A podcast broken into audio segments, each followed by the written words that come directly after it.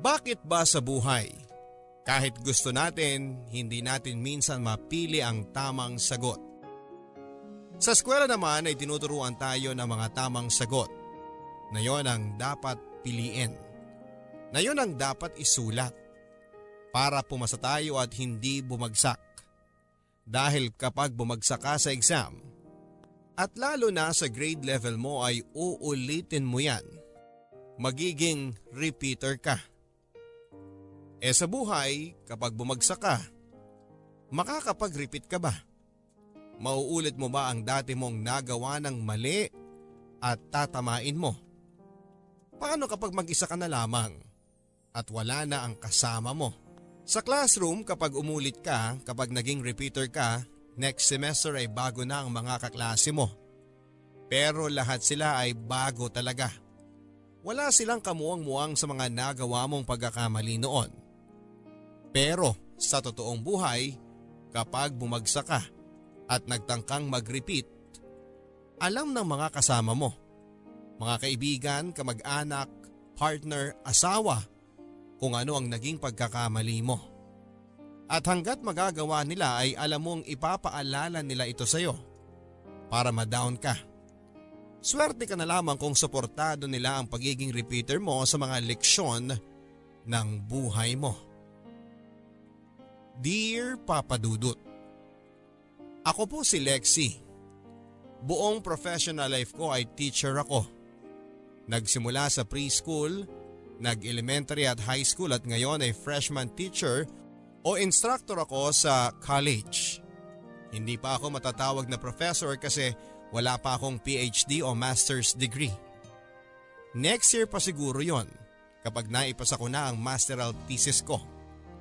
Masaya ako bilang teacher dahil nakikita ko ang pagbabago na naidudulot ko sa mga estudyante ko. Lalo na noong nagturo ako sa private school na preschool.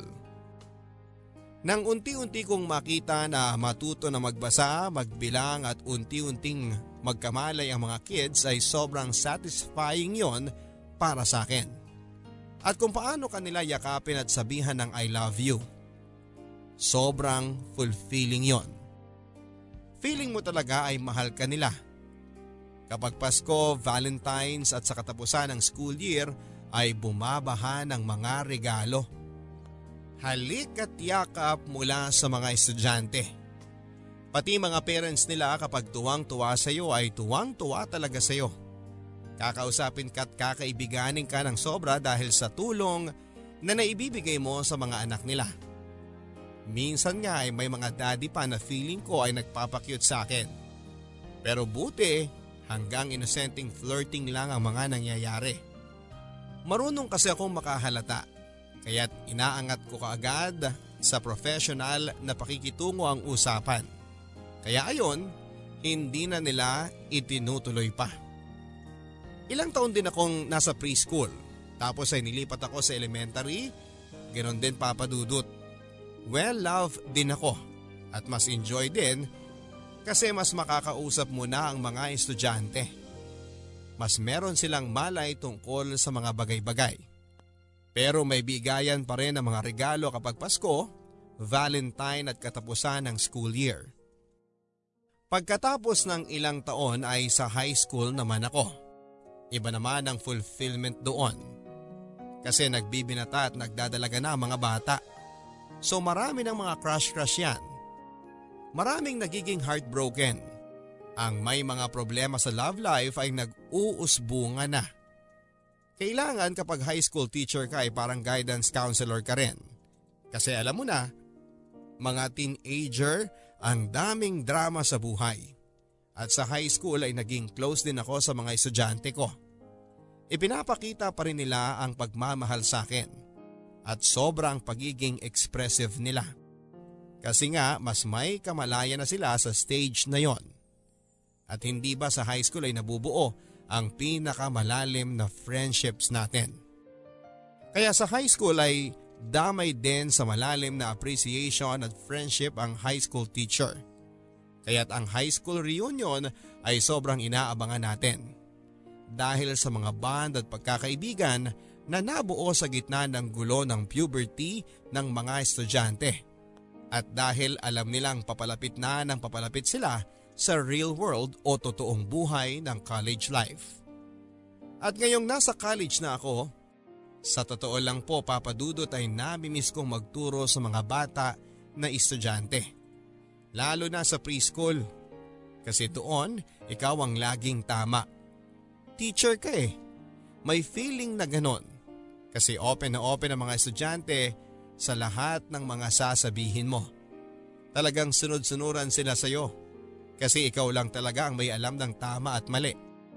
Pero pagpalaki sila ng palaki, paedad ng paedad, natututo na silang sumagot at mag-disagree at makipagdebate pa sa iyo kahit na teacher ka nila. Pero ngayong college instructor na ako ay mali ko namang ako ang magtatanong sa sarili ko kung ano ang tama at mali Naalala ko itong lahat nang mag-usap kami ng high school principal namin. Ang boss ko.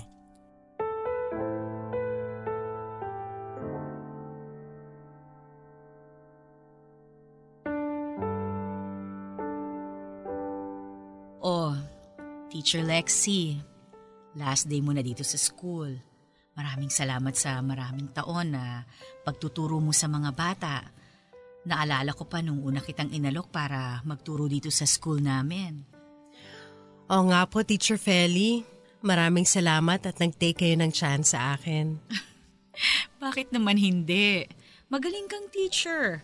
Naalala kita nung magkaklase tayo sa College of Education. Sabi ko sa sarili ko, balang araw kapag nakapagtayo ako ng school, kukunin talaga kita, Lexi. Bilang isa sa mga teacher doon, kaya nga nung tinayo namin yung preschool, kinuha kagad kita eh. Salamat sa iyo at nagtiwala ka rin sa school ko. Ikaw ang nag-take ng chance. Oo nga, Teach. Ilang taon na rin yun. Parang ang tagal na. Mahigit 10 years na din, Lexi. Pero ikaw talaga ang sumugal, Teacher Feli. Pwede namang mga senior level teachers ang kinuha mo lahat. Pero fresh grad pa yung kinuha mo para mag-head ng preschool department mo after two years. Ha? Huh? After two years? Kasi 'di ba, ikaw muna yung nag-head ng preschool department at assistant mo ko. Oo nga, no? Eh kasi naman hindi ko pa alam ang mga dapat mong gawin o yung mga gagawin ko sa school. So, ako na muna ang nag-eksperimento. Pero kailangan kita nun para kapag meron akong tanong sa sarili ko sa kung ano bang ginagawa ko o ano ba yung dapat kong gawin, ikaw ang siguradong makakatulong sa akin para masolve o maintindihan kung ano man yon. Oo nga, at ako naman, kinakabahan ako. kinakabahan? Ikaw? Bakit naman, Teacher Lexi? Siyempre, pag tinatanong mo ko, alam ko na dapat makatutulong talaga yung sagot ko. Na tamang maisasagot ko sa'yo. Kasi kung tinanong mo na ako, Ibig sabihin na pag-isipan mo na yun ng matindi. At therefore, nangangailangan ka ng opinion galing sa akin tungkol doon. Na ibig sabihin, kailangan mo ko para sa desisyon na gagawin mo para sa school. Ikaw talaga, Lexi. Oo, kilalang kilala mo na talaga ako. Siyempre, Teach. Idol kaya kita. Feeling very humbled ako na ako ang hinihingan mo ng opinion. Hindi lang bilang assistant, kasi feeling ko, binavalue mo yung kaalaman ko bilang educator. Kasi you've grown so much, Teacher Lexi. Along with the school. Toddlers, kindergarten, elementary, tapos high school nang tinuturuan mo. At ngayon, college na, ba? Diba? So from early grades to college, biro mo, nadaanan mo lahat yun. Oo nga, biro mo yun, ma'am. And to think na maliban dun sa college, lahat ng teaching experience ko dito sa school mo. Oo nga, no? sorry ha? Sorry? Bakit sorry? Sana kung may pera ako para gawing college itong school, para maging university, eh di sana dito ka pa rin magtuturo. Para talagang masabayan namin ang growth mo. Nako ma'am, pag nagtayo talaga kayo ng university, tawagan niyo ako, go ako agad. Hire me na agad ang sasabihin ko sa inyo.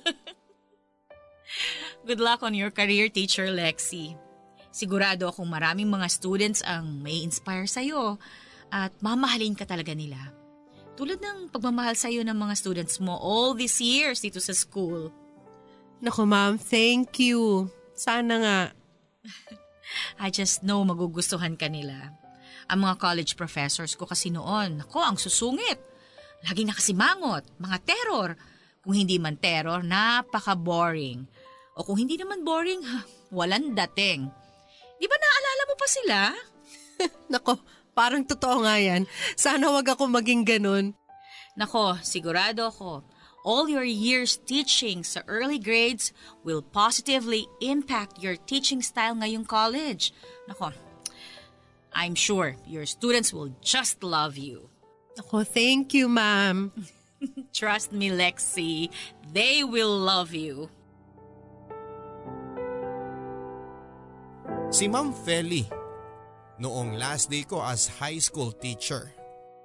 Papadudot alam ko rin namang magugustuhan kong magturo sa college level kasi feeling ko ay nag-graduate na rin ako sa high school. Kahit ako yung teacher ay feeling ko ay nagtapos din ako ng pag-aaral. Nang ganong parte ng aking teacher career at ngayon ay ready na para sa mga challenging na trabaho. Kapag sinabi ko namang mas challenging ang ibig sabihin din noon ay mas rewarding financially. At magandang balita yon para sa akin at sa asawa ko na si Nesty. Alam mo papadudot medyo hirap kasi yung buhay namin. This uh, past few years na nagtuturo ako sa early grades sa preschool, elementary at high school. Kasi hindi naman gaanong kalakihan ang sweldo ko. At yung asawa ko si Nesty, hindi rin gaanong kalakihan ang sweldo. Minsan nga ay ilang buwan siyang walang sweldo. Kasi freelancer siya papadudot. Graphic designer. Dati nagtatrabaho siya sa opisina kaya lang ay mainitin ang ulo kaya tuloy ay ayaw niyang mamasukan. Halos magsasampung taon na kaming kasal ni Nesty. Okay naman kami papadudot. Although wala pa kaming anak kasi nga financially ay kinakabahan pa ako. Sinusuportahan din kasi namin ang ilang mga kamag-anak. Parents niya na may edad na, parents ko rin at ilang kapatid ko. Hindi ko na masyadong idedetalye yon papadudot. Masalimuot kasi. Although maayos naman ang mga buhay ng mga pamilya namin, maayos meaning ay wala namang gulo, ako lang sa aming magkakapatid ang nakapagtapos ng college. Kaya kahit na teacher ako at maliit ang sweldo, bahagi pa rin noon ay napupunta sa pag-aabot sa mga gastusin ng mga magulang ko. At minsan ay napapautang sa mga kapatid. Tatlo lang naman kaming magkakapatid. May isa akong ate at isang kuya. Bunso ako. Pero may mga anak na sila at madalas ay kinakapos. So kanino pa ba sila unang hihingi ng tulong? Kundi sa kapatid nila na nakapagtapos at nagtuloy-tuloy ang trabaho, hindi ba? E di, ako na yon. Si Nesty naman na asawa ko ay medyo umaasa rin sa akin. Lagi niyang sinasabi na balang araw daw kapag mayaman na siya, hindi na raw siya masyadong aasa sa akin. Ang sabi niya kasi lalo na ngayon na nasa bahay na lang siya nagtatrabaho madalas, sa computer, minsan lang nakikipag-meeting sa kliyente para sa project, mababa lang naman ang gastos o expenses niya. Pero dahil doon papadudot, medyo nawawala na rin ako ng respeto sa kanya. Kasi alam na nga niyang sumusuporta ako sa pamilya ko, tapos eh parang hindi siya nag extra effort para kumita. Siya pa nga ang nagsabi sa akin na magturo na ako sa college para mas malaki ang sweldo. Eh hindi ba medyo nakakabanas din yon? Parang may motibo siya na kumuha ako ng trabaho na mas mataas ang sweldo. Kasi kapag mataas ang sweldo ko, ang ibig sabihin ay abswelto siya sa mga responsibilidad na makahanap din ng mataas na sweldo para pambuno sa mga gastusin naming mag-asawa. So talagang hindi pa kami pwedeng magkaanak papadudot.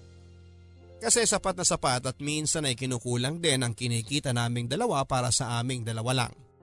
Kaya madalas nga, napapaaway na rin kami tungkol sa pera. Normal lang naman yon siguro. Pero sa tagal ng panahon ay naaapektuhan na rin ako papadudot. Kasi yung dating nadadaan namin sa biro, ngayon ay nagiging seryoso na. at nagiging away na. Kumusta na sked mo sa university? Ilang units daw ang ituturo mo? Ilang klaseng hawak mo? Hindi naman talaga klase ang hawak ko. Course. College na to, Nesty. Alam ko naman yun eh. Siyempre alam ko ang kaiba ng college at high school. Nakapag-college din naman ako. Pero, O anong pero? nakapag-college, pero... Pero ano? Hindi nakapagtapos, ganon? Ikaw, ba't nagagalit ka na? Eh bakit hindi ako magagalit? Eh di ba, biruan natin yun. Ako college, ikaw knowledge. Anong nakakatawa dun? Nesty, ano ba? Ano bang problema? Bakit mainit ulo mo palagi? Hindi ka ba natutuwa na magtuturo na ako sa college? Hindi ka ba natutuwa sa asenso ko? Malaking tulong sa atin to, hindi ba? Oo, Eh, gano'n naman pala eh. magtatanong lang naman ako tungkol sa sweldo mo. Mas malaki na sweldo mo, hindi ba? Oo nga, Kasi bala ko pumasada na lang. masada. Oo, pumasada na jeep. Jeep? Oo, papasada ng jeep. Dito sa atin. Nubaliches hanggang Blumentritt. Nesty! O bakit? Nesty, bakit yun na lang ang gagawin mo? Eh, anong masama doon? Wala ka na ba makuha mga project? Yung dati mo mga contact, hindi ka na binibigyan ng trabaho? Pag namamasada na ako, hindi ko na kailangan ng mga kontak. Hindi na nakasalalay ang kabuhayan ko, ang kabuhayan natin, sa mga racket-racket ko na ganyan. Pag namamasada na ako, tuloy-tuloy ang biyahe. Hindi naman nauubusan ng pasahero araw-araw eh. Tuloy-tuloy ang biyahe, tuloy-tuloy ang sweldo. Pero bibili pa muna tayo ng jeep, ganun ba? Oo, sandali lang yun pag regular ka na sumisweldo. Nesty, Bakit? Ano problema mo? magtuturo na ako sa college. Magiging professor na ako. Oo nga, eh ano ngayon? Anong kinalaman nun sa pagpasada ko ng jeep? Hindi pwedeng jeepney driver ang asawa ng isang college professor. Kaya nga bibili tayo ng jeep. Kapag sa atin na yung jeep, hindi lang ako driver. Jeepney operator din ako. Dahil hindi ako namamasukan sa kung sinong jeepney operator, nakukunin lang ang kinikita ko sa pamamasada buong hapon. At pag akong operator at may-ari ng jeep, sa akin ang oras ko kung kailan ako papasada. Kung sa Maynila nga ako kukuha ng prangkisa, baka pwede pa kitang sunduin dun. Isasabay ko sa tapos ang klase mo. Tapos sabay ka na sa akin pag uwi. Hindi mo na problema ang pag-commute. Yan talaga ang gusto mo? Oo. Pasado ba sa'yo ang plano ko? Papadudot hindi pasado sa akin ang plano ni Nesty. Bagsak na bagsak. Kung kailan naman ako magiging professor sa kolehiyo, ganun pang bibiglain niya ako ng asawa ko na magiging jeepney driver siya. Wala yon sa plano ko. At sigurado akong wala naman talaga yon sa plano niya nang magpakasal kami. Hindi man siya nakapagtapos ay matalino at may abilidad naman ang asawa ko. Kahit dati pa. Alam ko naman na meron siyang ibubuga. May talent naman siya papadudot sa pagdidesenyo ng brochure at poster. At sa printing, hindi lang siya siniwerte sa mga napasukan niyang mga ahensya. Nang una kaming magsama ay mas malaki ang kinikita niya kaysa sa akin. Papadudot, sorry pero sasabihin ko na. Kung bala kong maging asawa ng driver, edi sana sinagot ko na yung tricycle driver na pumorma sa akin ng elementary school teacher pa lamang ako. Ang dami yata mga driver. Hindi ko nga mabilang sa daliri ng kamay ko na gustong makipag-date sa akin noon. Ang sabi nila kasi ay ang ganda-ganda ko raw. Biniro pa nga nila ako na artistahin daw ako. Pero lahat sila ay hindi ko pinansin. Tinatawanan ko lang lahat sila. Wala namang problema sa pagiging driver. Marangal na propesyon yon. Pero hindi ko kailanman nakita ang sarili ko na may asawa na driver. Tricycle man o taxi o truck o bus. At lalong hindi ko kayang tanggapin na magiging asawa ako ng jeepney driver. Sa totoo lang, simula ng pag-uusap na yon ay talagang na-turn off na ako sa asawa ko. Parang biglang nawala ng drive, ng ambisyon. Parang nag-give up na siya na umasenso sa trabaho niya sa pamamagitan ng pagpapayaman sa abilidad niya sa computer graphics at disenyo. Ngayon kung nainlove ako sa kanya noong una pa lamang at driver na siya dati pa, edi pwede pa yung ganon. Magiging kami kahit na ayaw ko sa driver. Kung nainlove ako sa kanya nung mulat na mulat ang mata ko. Naintindihan naman niya yon hindi ba papadudot? Kung simula pa lang ay driver na siya at nainlove na ako sa kanya. edi okay lang. Pero ngayon, pagkatapos ng ilang taon ay bigla na lang siyang magiging driver kung kailan malapit na akong maging professor. Eh ayoko naman ng ganon. Hindi yon kasama sa plano ko, Papa Dudut. Simula pa lang sa first day of classes ay masaya na ako, Papa Dudut. Bibo ang mga estudyante. Masyado nga yatang bibo. Ang dami nilang tanong. Kung ang personality ng mga bata ay nakakatuwa noong maliit pa sila, mas lalo na ngayong nasa college na. Nagulat ako. Kahit na sabihin ako rin ay naging college student once upon a time, ay hindi ko na napredict na ganito ang magiging personalidad nila. Dahil ako naman ay hindi naging ganito nung college. Marami ang classes ko papadudot. Umaga pa lang, madaling araw umaalis na ako dahil ang unang klase ko ay alas 7 ng umaga. At ginagabi na rin ako hanggang sa alas 9 ng gabi.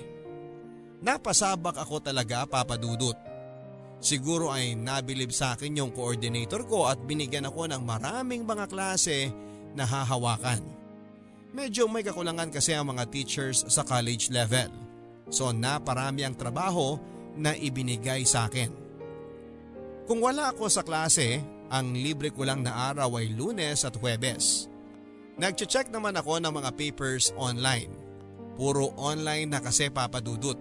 Hindi na piniprint ang mga paper at project.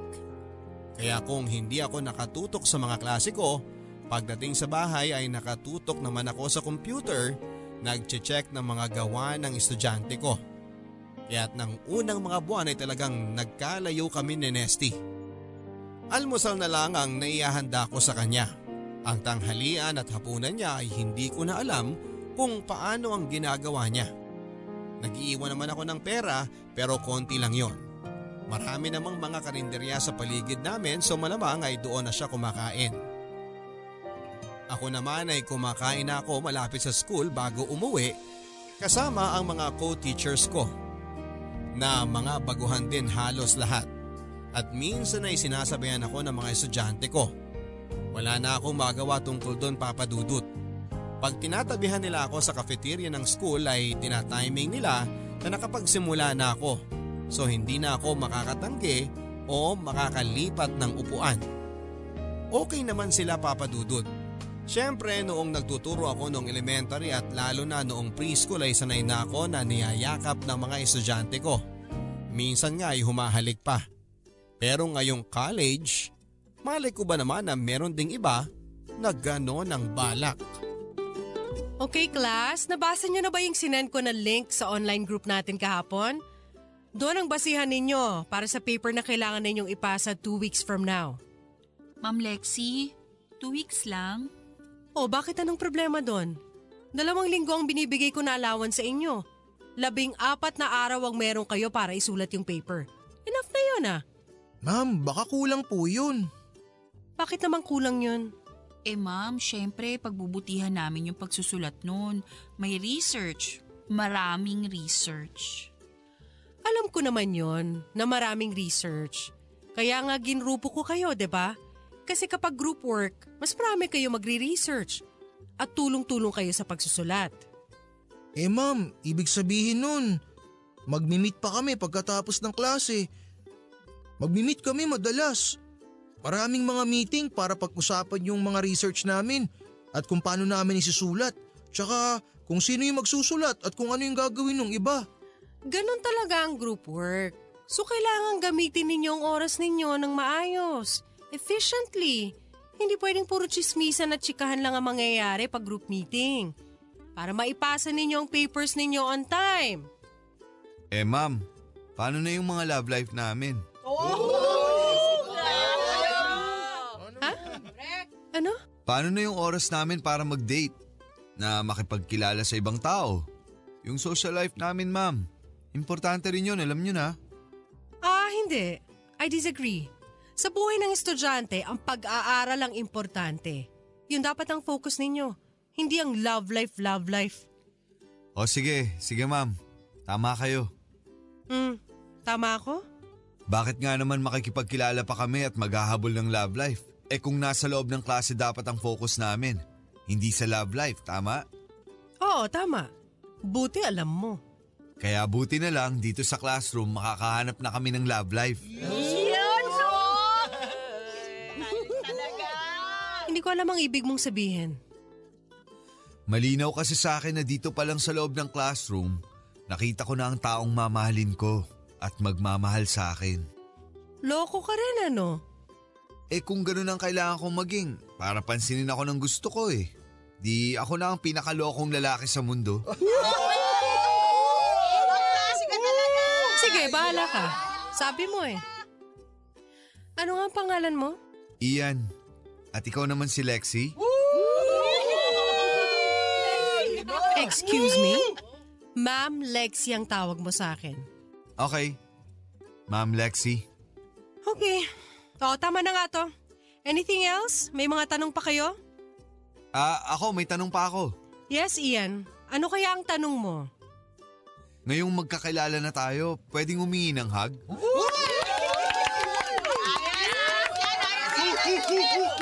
No! Walang hug! Okay, nagbabaka sakali lang naman. Nako papadudot, hirap na hirap akong itago ang kilig ko. Si Ian kasi gwapo at matipunong estudyante. Isa sa mga pinakagwapo sa campus kung tatanungin mo ako at iba pang mga teacher na babae at mga bading. Kasi may mga beke rin syempre na nagtuturo doon. Sasabihin din nila na si Ian ang pinakagwapo, parang morenong version ni Dennis Trillo at mas matangkad. Pero sa tingin pa lang niya, alam mo ng pilyong bata este, binata ito. Feeling ko ay may crush siya sa akin at feeling ko ay alam ng buong klase. Kasi lagi nilang ibinibida si Ian. Parang sineset up nila na pansinin ko siya.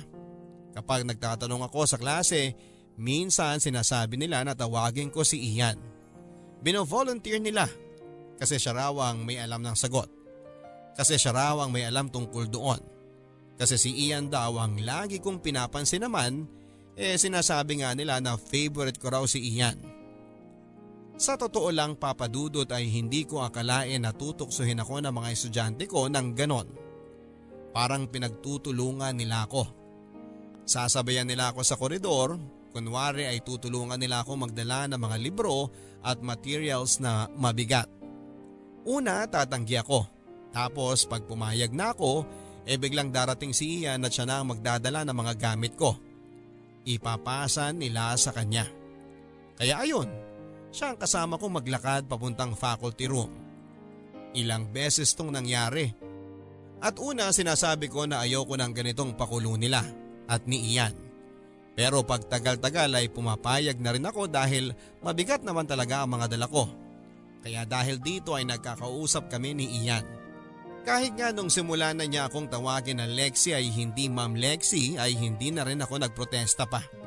Kasi ang ganda ng boses niya at ang pagkakabigas niya ng pangalan ko. Ang tweetams ko no papadudot. At pagkatapos ng ilang beses na makasabay ko si Ian sa koridor, nauwi ang usapan mula sa small talk tungkol sa klase at mga papers at napunta na sa ibang mga bagay. Mga personal na bagay na walang kinalaman sa classroom. Ito yung mga bagay na kapag nasimula ng mapag-usapan ay alam mo nang nag-iiba na ang usapan. Magbabago na ang dynamic o pakikitungo namin sa isa't isa. Hindi na ito bilang estudyante at guro o pupil at professor. Pero magiging usapan na lang ng dalawang tao na may buhay na normal. Na may pangitain at pangarap at may mga tumitibok na puso at isipang umiikot. Na kadalasan ay nag-aaway at nagkaka-conflict sa isa't isa. Hindi ba lagi nalang sinasabi na nag-aagawa ng puso at isipan natin para sa atensyon? Na nagtatag of war ang dalawang ito, ang puso at isipan. at lagot ka kung ang puso ang mananalo. Ganon ang mangyayari pag ang usapan ay nauwi na sa personal na mga bagay. Lalo na para sa akin na isang guro at sa isang estudyante na aminado naman ako sa sarili ko, noon pa lang ay naa-attract na ako sa kanya. Nako papadudot, tuwing maiiwan kami sa koridor sa school na naglalakad ay eto na ang usapan na kinakabahan akong mangyari sa aming dalawa. At ayun, nangyari na nga. Ah, Ma'am Lexi, Yes, Ian? Matagal na kayong kasal no? Matagal na rin, Ian. Masaya naman kayo. Excuse me? Private ng tanong mo ah. Sorry Lexi. Masaya naman, Ian. Uy, ang private din ang sagot mo ah. Nagulat ako. Eh, ganun eh. Lumabas na agad yung sagot ko. Itatago ko pa ba? Ilang beses mo na akong sinasamahan dito sa school na dala-dala yung mga gamit ko. So, naisip ko na mabigat yung tanong mo, edi ibibigay ko na rin sa iyo yung mabigat na sagot ko sa katanungan mo. Oo nga. Para gumaan ba? Parang ganun na nga. Bakit? Mabigat ba para sa'yo? Medyo. Siguro. Ewan ko. Ah, basta. Normal na tao lang naman tayo lahat, di ba? Lahat naman tayo may pinagdadaanan. Pero atin lang yon ha. Kahit sa mga co-teachers ko, hindi ko kinukwento yon. Alam nilang lahat or at least ina-assume nila na happily married ako. Eh, siguro walang nagtatanong sa'yo. Siguro nga. Lahat sila alam kung paano rumispeto at dumistansya. Ah, sorry. Pasensya na ha. Ako kasi ayokong dumistansya eh. Anong ibig mong sabihin? Hindi mo pa ba nahalata, ma'am? Ian. Yes, ma'am? Ian. Yes, ma'am. Bakit bigla mo akong tinatawag na ma'am ulit? Ha? Kanina lang tinatawag mo na ako na Lexi. Ma'am, este Lexi. Tama. Ian, Ma'am. Ah, Lexi? tinatanong mo ba ako kung nakakahalata ako? Yes, ma'am. Ay, sorry. Lexi. Yes, Lexi. Ang tanong ko naman sa'yo, ikaw ba hindi nakakahalata? At doon na nagsimula papadudot. Nagka-affair na kami ng estudyante ko. Alam ko, alam ko na hindi dapat yon. Pero mahina ako at hindi ko kayang tumanggi. Ano ang gagawin ko papadudot? Hindi ko naman pinilit si Ian at hindi rin niya ako pinilit. Pareho naman namin ginusto yon. Ang importante lang ay itago namin at marunong kaming magdala. Simula noon ay hindi na kami nakitang magkasama sa campus. Parang hindi na kami magkakilala sa klase. Sinabi ni Ian sa mga kaklase niya na talagang tinanggihan ko siya at sinabing itigil na niya ang pagpapakyut sa akin. Nagalit daw ako at naniwala naman yata sila. Tumigil na ang tuksuhan papadudot.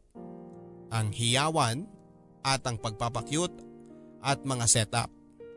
At syempre mas kumonti ang oras ko sa bahay.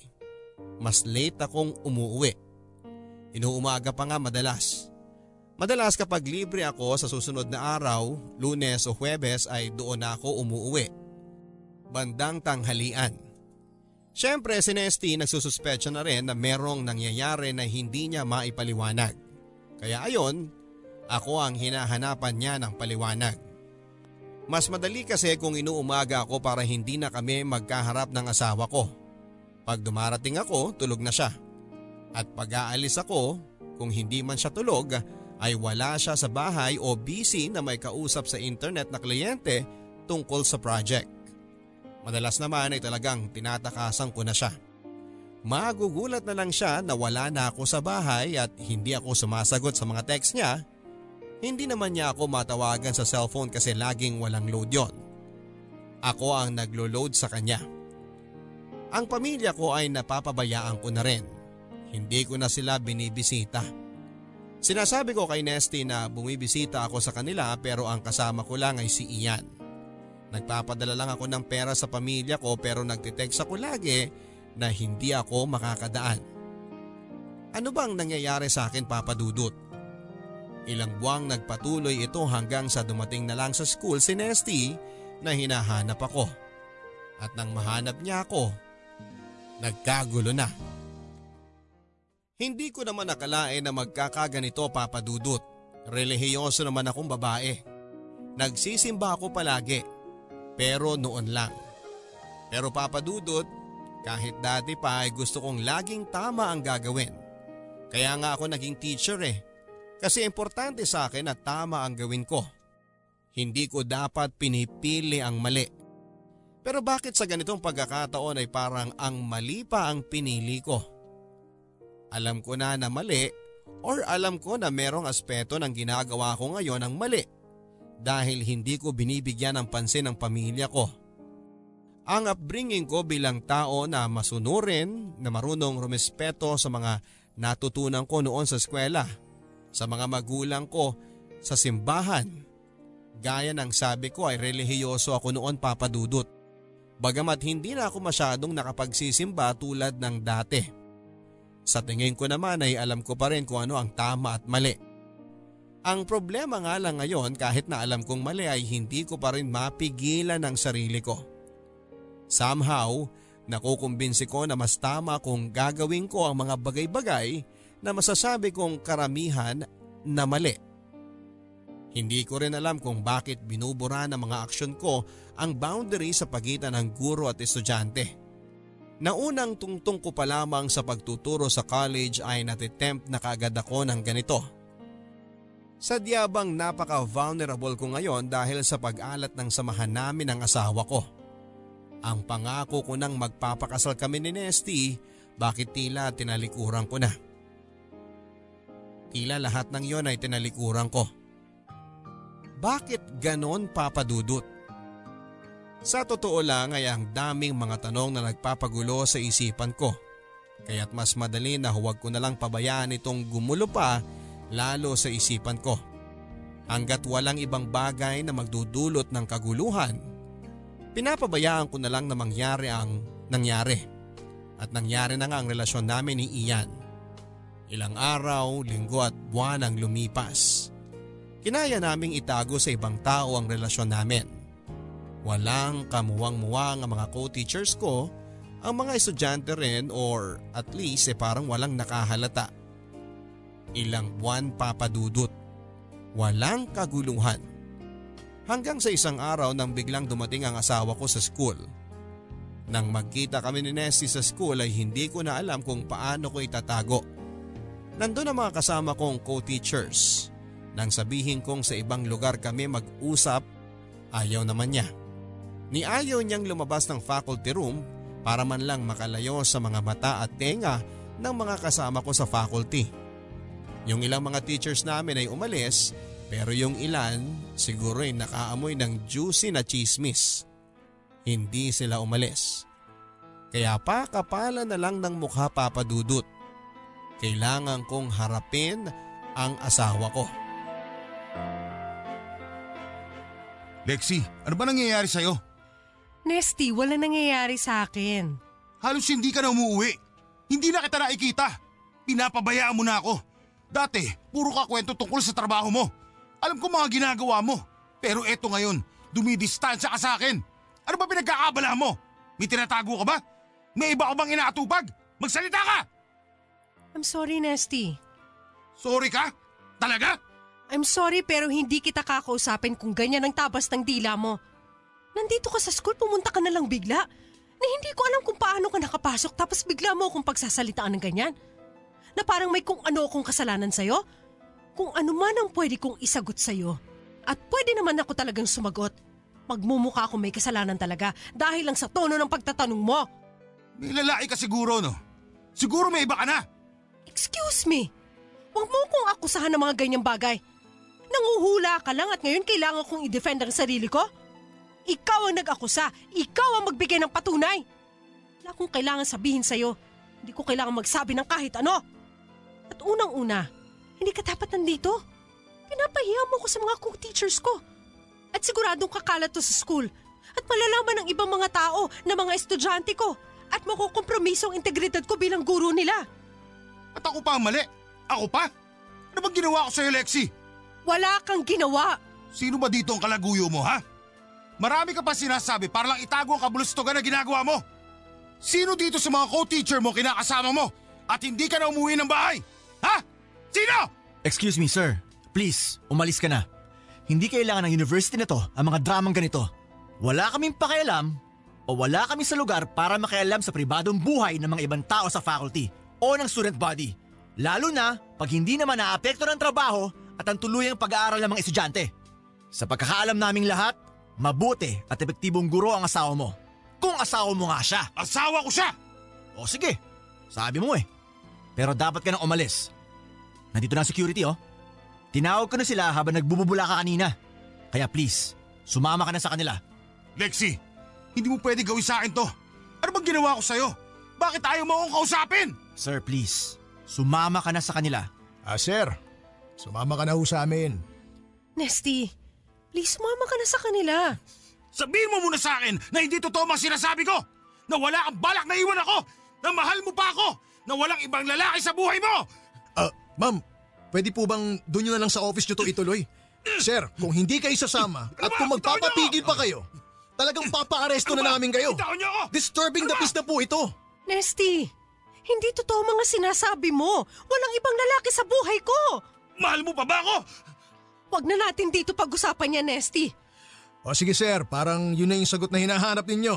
Alis na po tayo. Lexi! Lexi! Ba't mo nagawa sa akin to? May lalaki ka nga! Nagsisinungaling ka! Nagsisinungaling ka! Hindi mo na ako mahal! Walang iya ka! Tinagura ka pa naman, teacher! Paano mo nagawa sa akin to?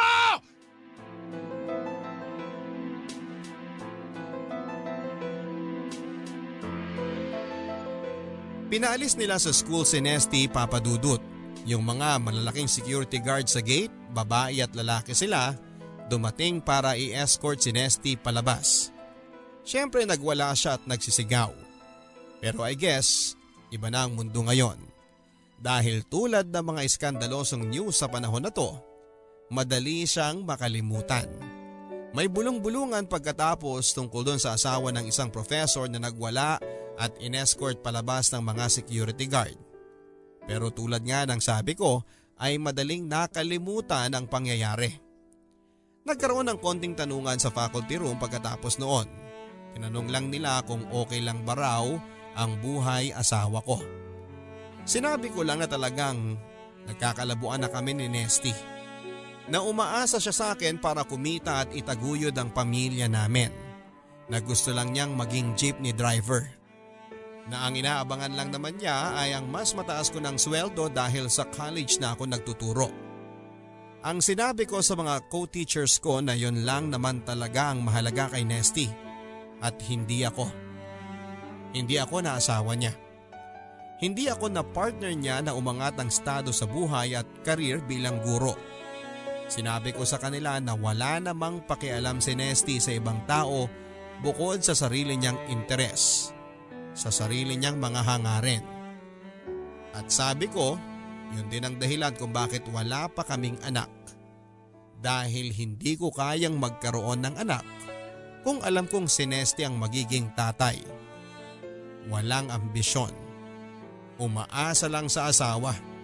Hindi sumusuporta sa asawa niya. Nagsinungalin ako papadudot. Talagang dinagdagan ko ang kasinungalingan sa kwento ko. Totoong nagkakalabuan na kami pero mahal din naman ako ni Nesty. Pero totoo naman na hindi ko gustong magkaanak sa kanya dahil ayaw kong may ganong pagmamanahan ang magiging anak ko. Pero sinabi ko kay Nesty na mahal ko pa rin siya. Naging malamig ang samahan namin pagkatapos pero hindi rin ako himawalay sa kanya. Hindi ko kasi kayang gawin yon dahil kung ginawa ko yon, lalong magsususpecha ang faculty.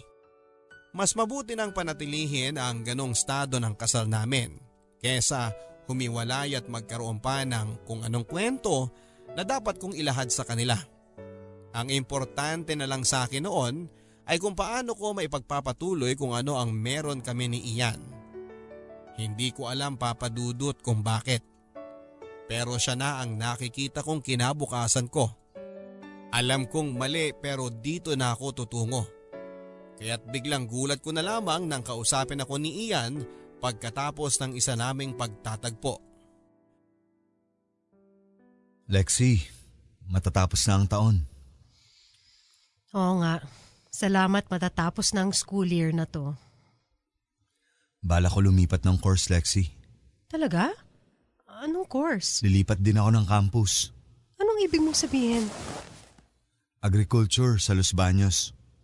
Iyan, paano na tayo? Lexi, Pwede ako magturo doon sa Los Baños. Lexi, Madali naman mag-transfer doon. Actually, maganda nga doon. Maaliwalas. Preskong-presko ang hangin. Pwede tayo magrenta ng apartment na off-campus. Ako na bahala. Kaya ng sweldo ko naman yun eh. Maliit lang ang renta doon sigurado. Nakapag boarding house na yung kakilala ko sa Los Baños. Mura lang talaga. Dito lang naman sa Manila, sobrang mahal ng renta ng mga bagay-bagay. And ang balitaan ko, maraming bakante sa faculty nila. General education naman ang tinuturo ko, so pasok pa rin ako doon. Teka, mag-email na kaya ako ngayon habang maaga. Para umandar na, mag-apply na ako agad-agad para pagdating ng June, o kahit summer pa lang, makapagturo na ako doon. Lexi, ano ba? Bakit anong problema? Ito na nga ako, inuunahan na kita para smooth ang transition natin doon sa Los Baños. Aba, malaking move yata yun. So mabuti pa, asikasuhin na natin ngayon bago pa tayo lumipat doon. Lexi, hindi tayo lilipat doon. Ako lang. Hindi tayong dalawa. mag enroll ako doon. Magta-transfer ako ng course. At ikaw, hindi ka susunod sa akin. Hindi ka magiging faculty doon. At lalong hindi tayo magsasama sa loob ng isang apartment sa campus. Kung sa labas ng campus. Kahit sa loob o labas ng campus, hindi tayo magsasama. O sige, madali naman magpunta sa Los Baños. O di kaya, bibisitahin na lang kita pag weekend. Madali lang yun. No, Lexi. Anong no, Lexi? Tapos na to. Anong tapos? Tapos. Tapos na. Hindi mo ba nakukuha yon?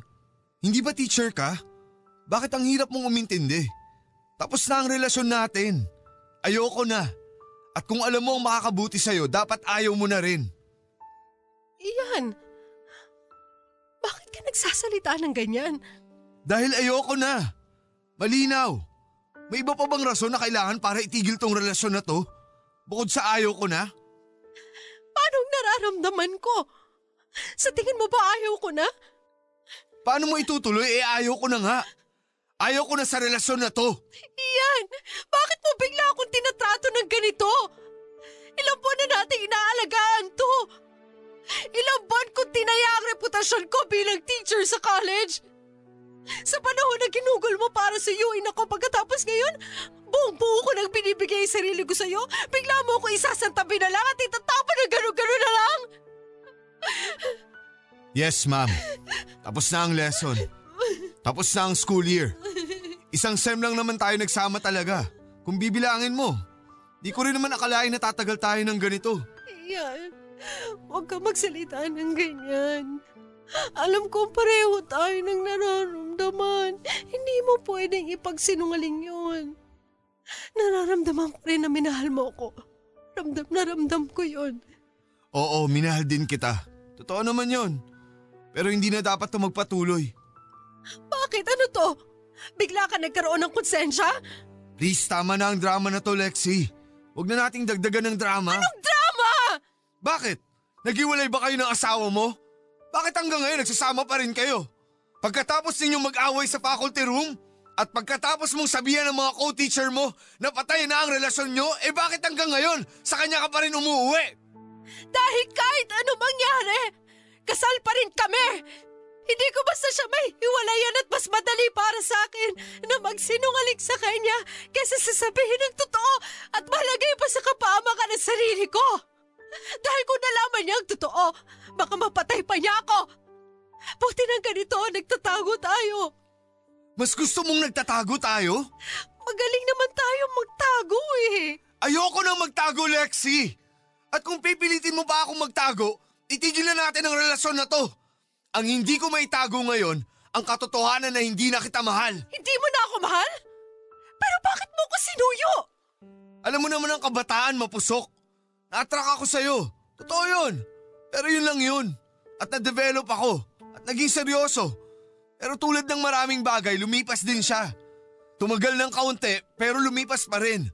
Kaya Lexi... Huwag mong sabihin! Please! Huwag mo akong hawakan.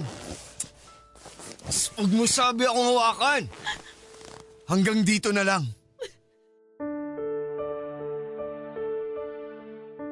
Pagkatapos noon ay ilang beses na lang kaming nagkita papadudot pero feeling ko ay napipilitan na lamang si Ian sa akin. Dahil naaawa siya siguro. O dahil hindi niya lang alam kung ano ang mangyayari kung bigla na lang siyang hindi magpakita sa akin. Baka feeling niya ay magwawala ako. Mag-iiskandalo. Alam ko kasi kung saan siya nakatira. Kilala ko kasi ang mga kaklase at kabarkada niya at halata niya na parang masisiraan na ako ng bait. At hindi ko siya masisisi kung iniisip niya yon. Kasi talaga namang halos magwala na ako. Nagsimula akong uminom, mag-isa, ang bag ko ay laging may lamang alkohol at nagsimula akong manigarilyo. Sa university ay merong freedom wall sa website kung saan ay kahit sinong ay pwedeng magsulat ng saloobin nila. Anonymous Walang makakaalam kung sino ang nagsulat. Mga estudyante at faculty, mga trabahador ng university pwedeng magsulat doon. Kahit mag-rant o maglabas ng samaan ng loob ay pwede mo dong ilagay nang hindi mabubuking kung sino ang naglagay. Protektado ang privacy mo. Kaya yun, hayun, sulat ako ng sulat doon. Para mga blind item mga hugot lines. Huwag papatol sa lalaking mahiling magpa-cute dahil ang cute ay ika-cut off ka sa buhay mo. Mga nonsense na ganon papadudot. Minsan talagang kapal mukha ng nilalagay na mahal kita, bakit mo ko iniwan? Parang title ng kantang kasuklang-sok lamang titulo. Alam kong kailangan kong maisaayos ang buhay ko pagkatapos noon.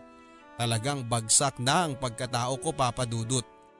Si Nesty talagang dumidistansya na rin sa akin. Parang ilang buwan na kaming hindi nag-uusap. Walang pakialamanan. Kahit sa tinitirhan namin papadudot doon sa apartment, para kaming dalawang magka-boarding house na hindi nagkikibuan. Kanya-kanyang bili ng pagkain, kanya-kanyang laba at kanya-kanyang sariling mundo na napakaliit. Kaya't malaking ginhawa nang biglang makakuha ng trabaho si Nesty sa labas ng Maynila. Sa Mindanao pa nga papadudot. May dati siyang kaklase na biglang kumuha sa kanya bilang company driver. Eh marunong naman siyang magmaneho kaya't kinuha na niya. Malaki-laki ang sweldo pero kailangang doon na siya manirahan sa matagal na panahon. Ang sabi niya sa akin, pinapili daw siya kung gusto niyang doon na manirahan at pumayag naman siya. Ilang linggo na kaming hindi nagkikita ni Ian at ilang araw na lang ay aalis na si Nesty. Hindi naman matagal na panahon ang lumipas bago siya makapagsimula ng trabaho niya sa Mindanao. Hindi naman sa ibang bansa kasi papadudot. Hindi kailangan ng kung ano-ano mga papeles at passport o visa o kung ano man. Mga health clearance lang at NBI clearance ay makapagsisimula na siya. Nag-usap kami ni Nesty bago siya umalis. Sa totoo lang papadudot ay minahal ko rin naman si Nesty. Siguro kung nagkaanak kami kaagad, baka may pagkakataong pang nagbago siya ng pananaw at pagtrato sa akin.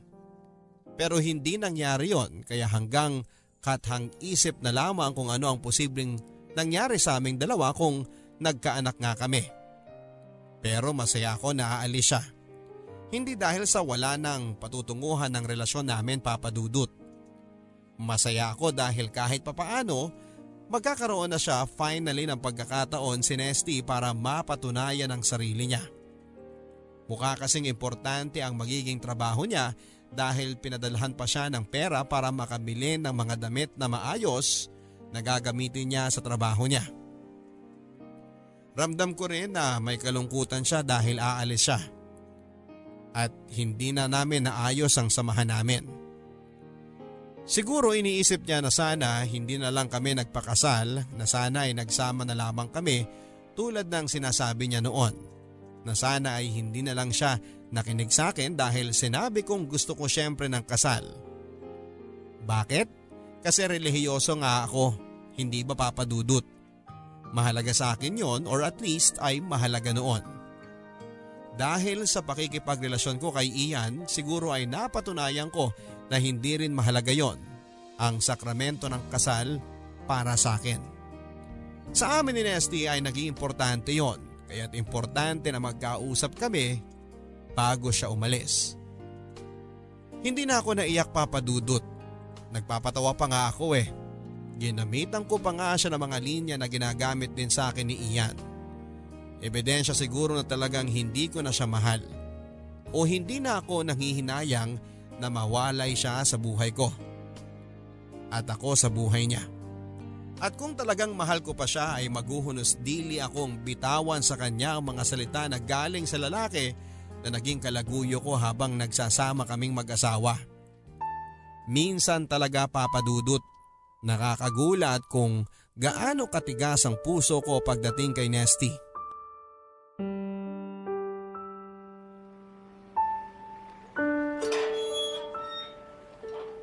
May tao bang babati sa'yo sa airport?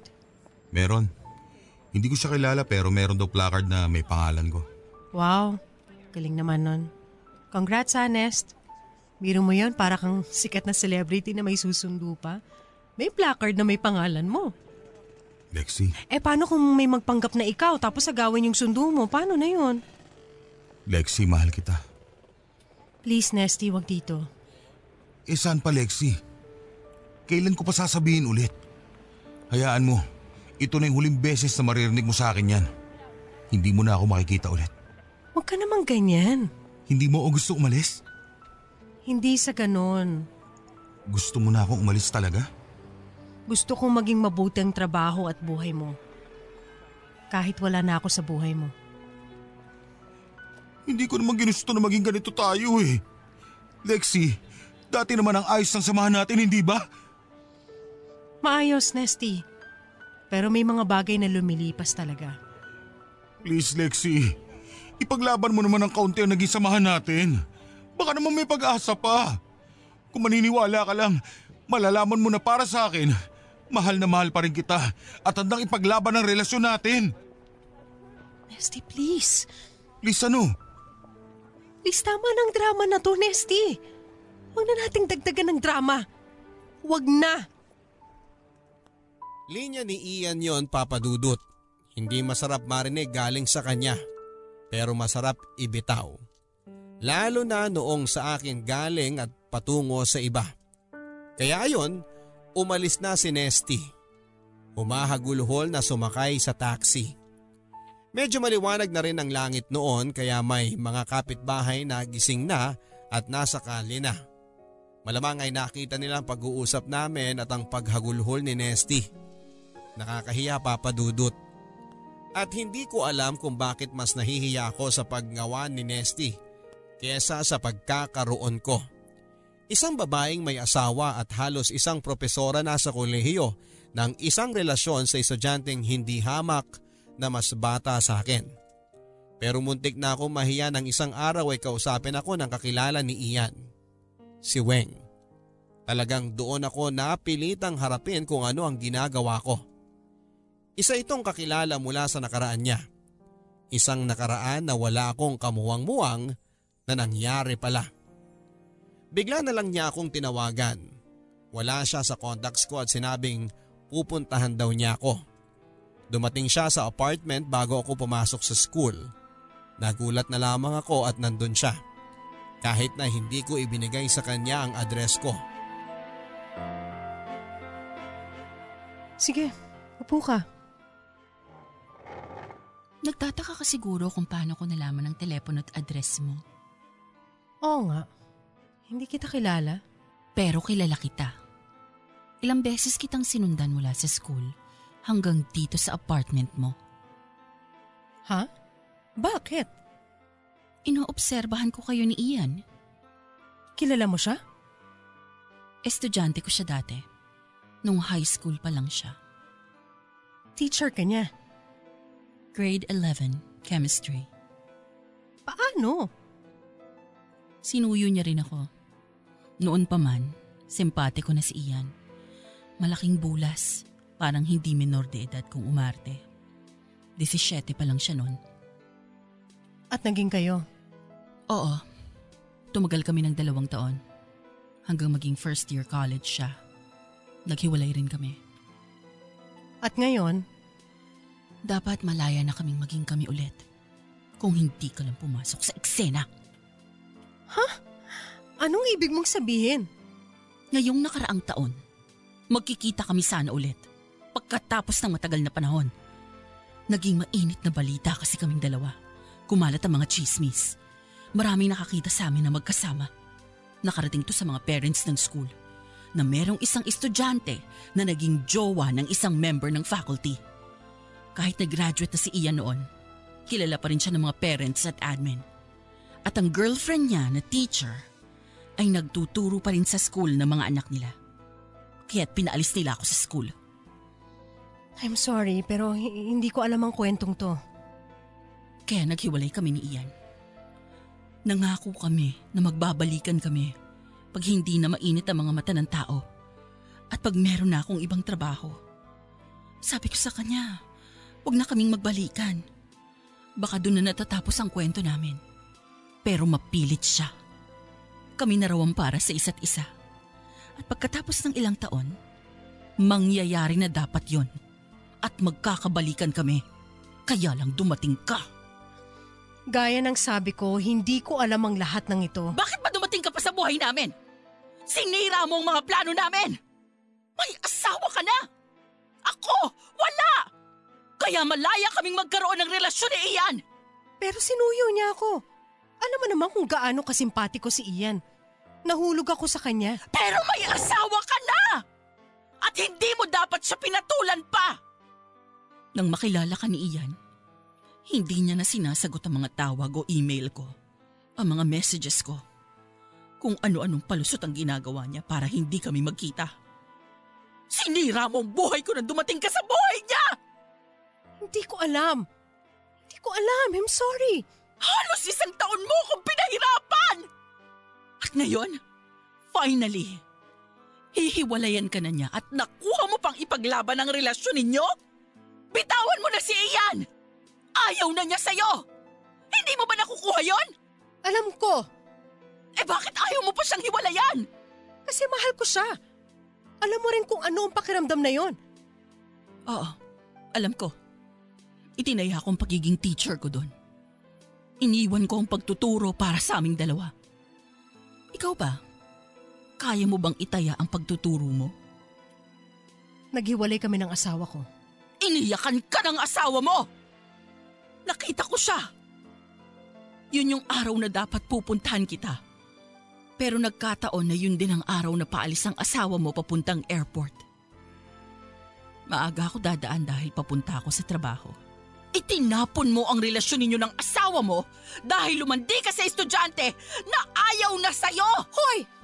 Teacher ka rin niya! Kung lumalandi ako, mas nauna ka pa sa akin! Huwag ka nagmamalinis-linis dyan! Pupunta ka rito sa pamamahay ko at sisigaw-sigawan mo ako ng ganyan? At kung umarte ka, akala mo kayo ulit ni Ian. Hindi pa kami tapos ni Ian. Pag matauhan lang siya, babalikan niya ako. Matagal na kayong wala. Kami, sariwa pa ang pagsasamahan namin. Hindi pa uli ang lahat para sa amin ni Ian. Hanggat hindi pa siya lumilipat ng course at ng campus, pwede pa magpatuloy kaming dalawa. Bakit nasabi mo babalikan kanya at pagiging kayo ulit? Anong ebidensya mo? Si Ian ang nagbigay sa akin ng number mo. Bakit mo hiningi ang number ko?